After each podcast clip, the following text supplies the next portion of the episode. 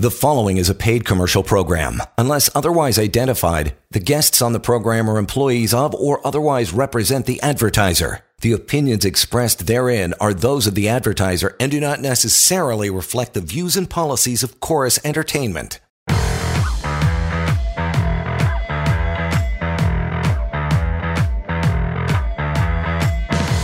This is the Employment Law Show. And welcome to it. It's a Monday evening, 6.30. At 6.32, it is that time for the Employment Law Show. Alex Lucifero, partner, Samfiru Tamarkin LLP is here once again.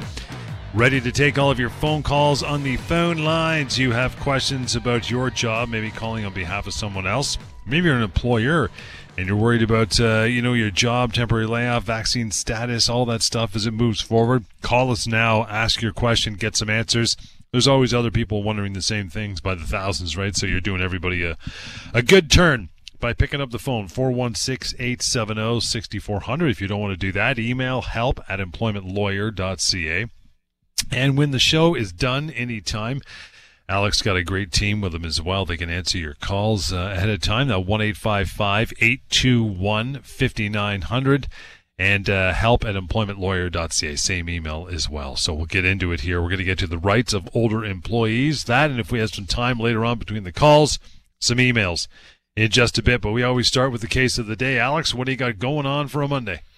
Hey, Johnny, thanks very much. Uh, mm-hmm. Always great to be here. Real pleasure. And uh, as you said, we're live on the air until 7 to answer any questions our callers have about employment law, about workplace rights, really anything and everything to do with your job if you have questions about your rights, this is the time, this is the place. We're ready to talk, ready to take uh, any questions you have about what's going on uh, in your workplace.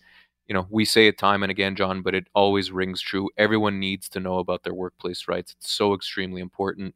We spend the majority of our time working, and listen, it's quite common that despite everybody's best efforts, conflicts arise, disputes between employers and employees arrive, uh, disp- disputes between employees themselves arise, and you want to know as an employer or as an employee how to handle those situations. Uh, and you know, it, it should be said, our laws in Canada when it comes to employment law are actually quite straightforward. They're quite robust. But the law can't help you if you don't know what the law is. And that's what we're here to do. We're here to inform people on what their rights are and help people resolve those workplace problem, problems. So uh, as you said, let's get the week started off right. John, let's talk about the case of the day. It's an opportunity to talk about a matter that came across my desk today that I think provides a good lesson for us all. Uh, spoke to a, a very nice uh, younger gentleman this afternoon, uh, John. He was in his early 30s, had been with the same employer for about five years, and unfortunately, very recently, just late last week, was let go from his job and he was offered a severance package and he wanted to know whether the severance package was reasonable or not these kinds of conversations we have all the time. John, it's the bread and butter of our work discussing severance packages, whether a severance offer is reasonable or not. And so, again, this gentleman was in his early 30s. Uh, John, he was working in sales uh, for a pretty specialized uh, company. And again, he had been with the company for about five years. He was offered on termination three months of severance. And the question he had was, is that the right amount of severance for somebody in my situation? And so what I told him is, well, actually, it's a little short. Uh, given your five years of service, your age, and your position, you're probably looking at something in the five to six month range. Not weeks, John, as you very well uh, know. Five or six months of severance, yep. even though he's young and in early thirty is in early in his early 30s. He's a five year employee in a sales position. He's going to be looking at about five or six months of severance. And here's where it got really interesting uh, John, because I then asked them, well, hold on, what are your earnings? How are we calculating your severance here? And he told me, well, I'm actually uh, receiving both a base salary that's quite low, but I earn a lot of commissions. And actually, my pay is actually really, really good. I earn six figures because my commissions are actually very strong. Right. And I said, well, hold on a sec. Your termination offer here of three months is only based on base salary. And that is a huge flag and a huge problem because mm-hmm. when we're talking about severance, we should be talking about all components of an employee's compensation package. So if you are an employee that, that earns overtime pay or standby pay or commissions or bonus, make sure that when you are reviewing your severance package, those components of your compensation are included. So the moral of the story here with this gentleman is well, not only was his severance a couple of months short, John, but it actually turns out it was tens and tens of thousands of dollars short because they didn't include his commission payments. Right. And so this became a situation where, you know, he might have otherwise been owed maybe an extra $10,000 or so, which, listen, don't get me wrong, John, it's a lot of money for anyone.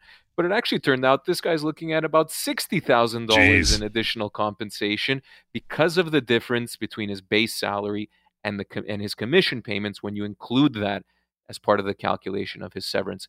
That can make a huge, huge difference in anyone's life, uh, uh, uh, John. And of course, of course, these are the important factors that we discuss when we're reviewing a severance package. This gentleman had no idea the commissions should have been included in a severance package. Now he knows, and we're going to be pursuing the proper severance amount for him based on his full severance period. But not only that, also based on his full compensation package, including his commissions. And it's going to be a surprise for the employer here how much this gentleman is actually owed. Again, worth that phone call. How about that? 1 821 5900. That's what can happen. So simple. Help at employmentlawyer.ca as well. But here and now, 416 870 6400. Bob, thank you so much for standing by for a moment. Uh, what's your question? Hi. I just wanted to go over like my workers' rights as a co op student when I'm attending the workplace. Cool. And basically, what would I do if I were to get injured in the workplace? Like, would be held responsible for that? Yeah, that's an interesting uh, question. So I believe even for co-op students, um, there is uh, the WSIB, the Work uh, Workplace Safety and Insurance Board in Ontario, that effectively provides for subsidized insurance coverage for employees that are injured at work. Now, there are certain qualifications that you need to to uh, as an employer to qualify for WSIB. You need to be a certain size, and sometimes you can opt out of WSIB coverage. But Bob, I believe that student students that are un, on unpaid co-ops uh, should be eligible uh, for WSIB, and and so that is step number one. Uh, and again, it's the Workplace Safety and Insurance Board. Make a note of it. If you have been injured at work, you may be entitled to insurance coverage as a result of that injury. Um, and so, um, speak to your yeah, speak I mean, to your co-op about that.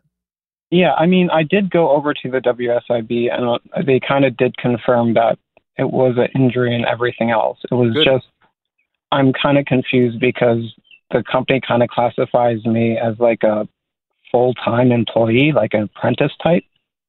Uh, and I worked there for a number of months. I got well, 55 days. Mm-hmm. Uh, but they didn't really had no they had no communication with my co-op department. So I'm just wondering, like, because as of right now, the WSIB sees me as like a full time employee rather than like a co-op student. Okay. And they're saying that I don't really have to deal with the school, just deal with the WSIB uh, primarily. Yeah. So I'm just kind of confused over like the classification when you're hired on. Yeah, fair enough. But I think I think you'd end up in the same place, uh, Bob, one way or the other. So even if you were considered a co-op student, you'd still end up having to deal with WSIB, and the same thing as an employee. And so either way, for better or worse. And listen, there are some, uh, there are certainly some positives to dealing with the WSIB and receiving workers' compensation. There are some negatives as well. It needs to, it needs to be said. Uh, but either way, a workplace injury is almost always covered by the WSIB. Uh, if you have to go on a medical leave, if you are currently unable to work, uh, then as long as you have a doctor's note from your doctor confirming so, or even if you need some accommodations in the workplace, Bob, that you can deal directly with your employer. Uh, but anything was, WSIB related has to be dealt with directly with WSIB. Well, there's just some confusion over like the extent of my injuries because I'm still not sure about like the extent of my injuries and like with the communication with the workplace, they're kind of withholding like information on how to like actually deal with my injuries, I guess. So I'm kind of confused as to that. And as far as like the communication between the school and the workplace, uh, they did have like some work authorization forms, but then they informed me that the workplace kind of just ignored it. So they can't really deal with any like concerns over injuries or anything pertaining to like a third party. Mm-hmm. So just Oh, we lost uh, we lost him. But uh, Alex, what do you think about the last comment? A lot of that's going to have to do with his doctor, right? As far as confusion about the injury, that's what that's what it. Yeah, listen, a, an employee in a situation like that, and I feel for Bob because it's a very difficult situation. And and mm-hmm. you know, uh, Bob, feel free to contact our office. Happy to have a conversation with you off air to get into more details. You're absolutely right, uh, John, in the sense that uh, as an employee in that situation, if you've been injured at work or if you've been injured even outside of work and you're having to take a medical leave of absence or you're needing accommodations, so you have some limitations in doing your work, your doctor is both your shield and your sword. It's your doctor that has to support you in advising your employer and advising WSIB for that matter what you can and cannot do, what your physical limitations uh, are. Your doctor should be your champion in that respect. Uh, and your employer has to follow those rules effectively, yeah. uh, John. They have to do yeah. what your doctor is uh, is telling them to. As far as the WSIB goes, again, I, I think that there are a lot of advantages to the WSIB. I know lots of people who have been injured at work and receive workers' compensation and are treated very fairly in that respect. It is a red tape heavy organization, like many are. John, and that oftentimes leads to delay. It often time uh, leads to files getting stagnant and people not getting the help that they need in time and not being able to pay the bills in the meantime, which is obviously problematic. So I wish Bob all the best, and it's it's going to be a bit of a struggle, I'm sure, but I'm sure he'll make it he'll make it through. Bob, again, uh, reaching out. We're done here for now. You can uh, have a further conversation with Alex and the team, 1 821 5900 help at employmentlawyer.ca. A couple minutes before we break, want to get into our topic, at least uh, dust it off and get into it. Rights of older employees and an aging workforce. You bet the baby boomers are getting up there and the generation behind them. That's me, but that's for a different day. Uh, number one, can an employer, Alex, fire an older employee because of their age? Or can they do it any longer? Yeah, nice, nice slow pitch straight down the middle for me, uh yeah, John. Yeah. I hope our longtime listeners – know this very well already? And the answer is absolutely not. You cannot fire any employee because of their age. That is discrimination under the Human Rights Code. There is no mandatory retirement age in Ontario. You cannot fire or terminate somebody or force them to resign because they've reached 65 or 70 or any other age for that matter. Again, doing so would put an employer in violation of the uh, Ontario Human Rights Code, not only would you owe that employee a significant amount of severance, we'll certainly right. get into severance for older employees in a sec, uh, but you would also then owe that employee significant damages for violating their human rights. Age is a protected ground under our human rights legislation. So, no, you cannot terminate somebody because of their age. We will continue, uh, continue that discussion after we break, which we'll get into now. In the meantime, make like Bob, make that phone call 416 870 6400. You still have plenty of time to ask your questions. Bring it on. That's why we're here. Four nights a week, well, five, including Saturdays. So bring it on. 416 870 6400 Monday night edition of the Employment Law Show rolls on. Stand by.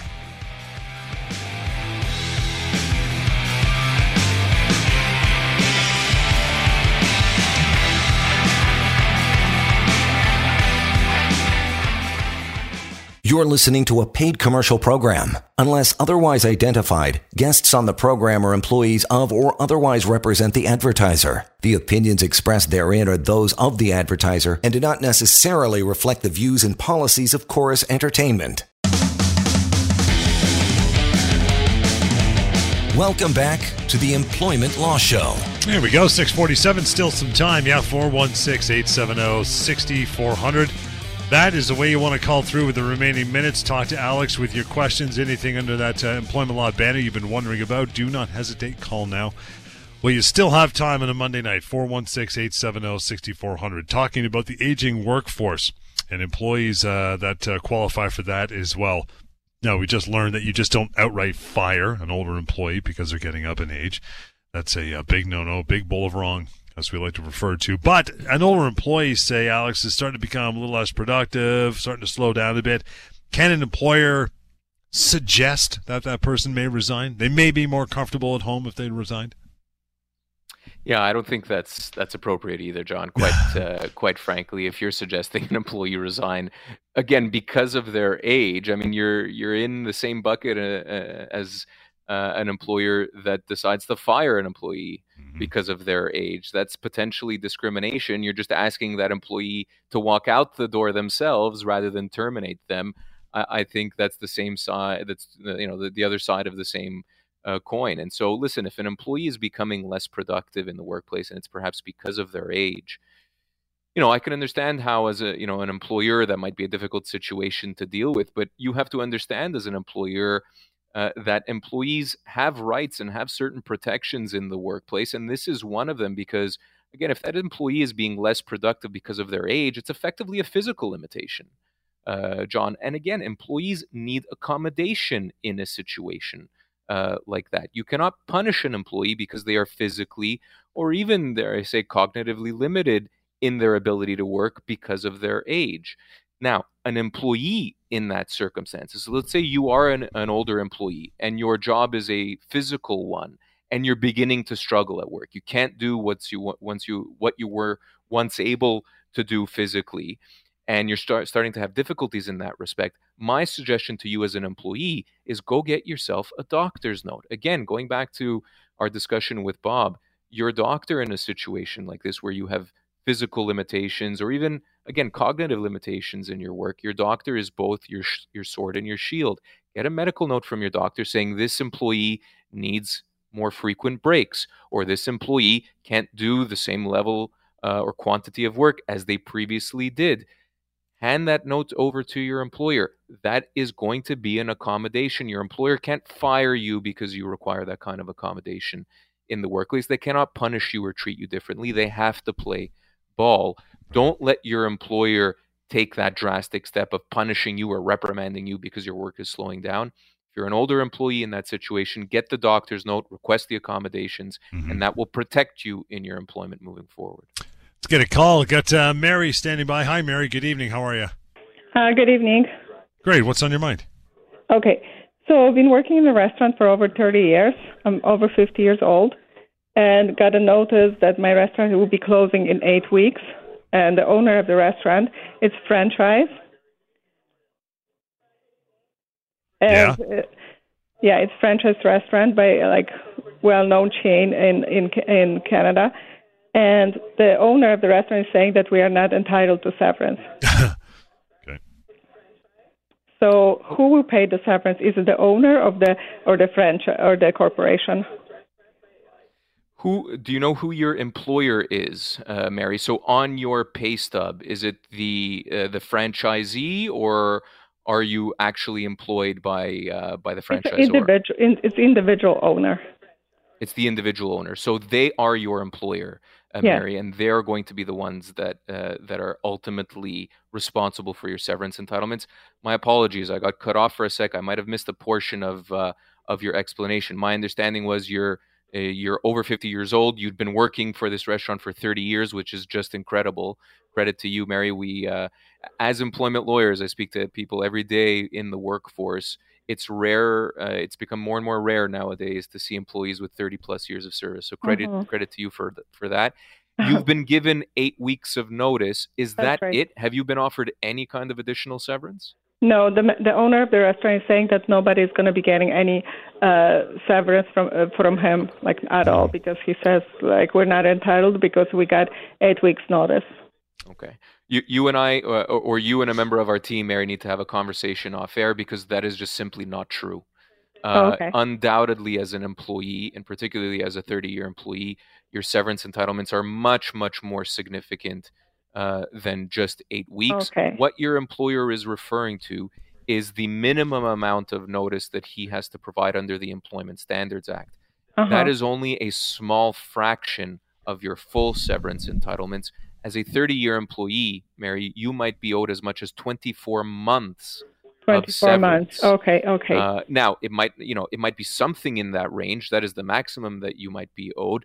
But as again, as a 30 year employee, you're going to be in that range. What It's is the going to be maximum that we can um, that's available? The maximum available would be 24 months for somebody with 24 30 months, years of okay. service. A- So, uh, absolutely. But our employer is saying that he has uh, under 50 employees and his, his payroll is less than 2.5 Five million. million, yeah. No, it doesn't. Mm-hmm. misconception and again as Yeah. many of our listeners will know mary misconceptions and misclassifications what he is telling you and this might be just a, a, simple misunderstanding he might not know the, la- the way the law works he probably doesn't know the I way think the he's law just trying works to get away with it. He thinks and that's you know, certainly possible as well i'm trying to give him the Right. benefit of the doubt but he may be just trying to pay as little as possible the size of the company mary i can tell you definitively has nothing to do with the severance that you're owed So how should I proceed with it? How do I approach that thing? Where do I apply for the severance? Well, listen, I think the first step is you need to have a conversation uh, in private, Mary, about uh, what your exact entitlements are, about you know the options you have in pursuing your severance entitlements. I'd suggest, listen, give us a call at the office. Let's have Okay. a chat uh, off air based on your age, position, Do you and have years a of half service. an hour uh, free consultation? We do. Uh, Okay, almost perfect. always, we're able to offer free consultation. So certainly, that this is a situation where we can facilitate that. Okay. John will give you the number before you sign anything, Mary, before you even tell your employer about this particular conversation. Let's have a chat offline. Does the Let's figure process out what your to be best options started? are. The process has to be started before we uh, before the restaurant closes, or can be after. Not necessarily. It might be better to, to start the process sooner than uh, later. The sooner you get it started, the sooner we can get it resolved. Uh, but there's no particular rush. Your entitlements don't change the day the restaurant closes. Okay, sounds great. Mary, that number I'm going to give you now, and I'll repeat it throughout the rest of the show, so uh, don't worry about that. 1 855 821 5900. Again, 1 855 821 5900 to reach Alex and the team. Do so. Do not hesitate to have that uh, that conversation. Help at employmentlawyer.ca is the uh, the email as well. So there you go. Always very common, very common. Eight weeks went to the uh, you know following the ESA uh, playbook to a T. I have a, I have a family member that's going through this as well, and they uh, a doctor and just extended her working notice to eight weeks, and I know why he did that. Fewer than you know that many employees and 2.5 million, yada yada yada. But she's been there for 33 years, so very similar to what Mary was talking about, right? It's incredible, John. I mean, we, you know, uh, I've been doing this for so long, and of course, Lior, the entire team. Like I said, we speak to people every single day. I mean, it's amazing the amount of misinformation and and you know that this kind of stuff just gets repeated and repeated and repeated in every workplace. Uh, you know, as you know, as everybody just uh, heard, uh, an employee's uh, entitlements aren't limited to some bare bones one or two weeks per year of service or uh, Mhm. eight weeks uh, as this employer was suggesting in this kind of case. Almost always, an employee's severance entitlements are going to be months and months and months. And of course, the older you are, the longer you've been with the same company, the more specialized, the more senior your position is, the more severance you're going to get. And again, as we saw with Mary, your severance entitlements could be mu- as much as 24 months. That's two years of pay. When an employee, instead of receiving an offer in that range, is offered only eight weeks, John, it's just shocking uh, how an employer can be so negligent in its responsibilities to his to its employees. Get to one more point here uh, tonight, next uh, last minute of the, the show, and that is uh, when it deals with aging employees. Should an employee talk to their employer then if they find they're struggling at their job? Yeah, I think that's a great idea. I, I actually think a general principle in the workplace, John, is that the more communication you have between an employer and employee, the better off you are, both as an employer and as a manager of a company and as an employee. Uh, and so again, going back to you know my comments about getting a doctor's note, you know, if you're an employee and you're struggling at work for whatever reason, and maybe that's a result of you know you getting up there in age and not being able to do the things you once uh, you know were able to do, have that conversation with your employer. But again, I think you need the support, and I would recommend certainly that you need the support of a doctor's note in response. Without the doctor's note, you Mhm. cannot trigger that obligation to accommodate on the part of the employer. It's just really your word against the employer's. Your doctor is effectively uh, your expert witness, so to speak, Gotcha. your expert evidence in a situation like that. And again, if you do that, your employer has to play ball. If you're just having the conversation of, hey, I'm not doing so hot, that's not enough evidence. That's not enough uh, support for your claim for accommodation in the workplace. Done. Back tomorrow, 6.30. Alex, awesome as always to reach out now, 1-855-821-5900. Email option is help at employmentlawyer.ca. The website for you anytime at all, free, anonymous, pocketemploymentlawyer.ca. We'll catch you tomorrow night, 6.30 on the Employment Law Show. The preceding was a paid commercial program. Unless otherwise identified, the guests on the program are employees of or otherwise represent the advertiser. The opinions expressed therein are those of the advertiser and do not necessarily reflect the views and policies of Chorus Entertainment.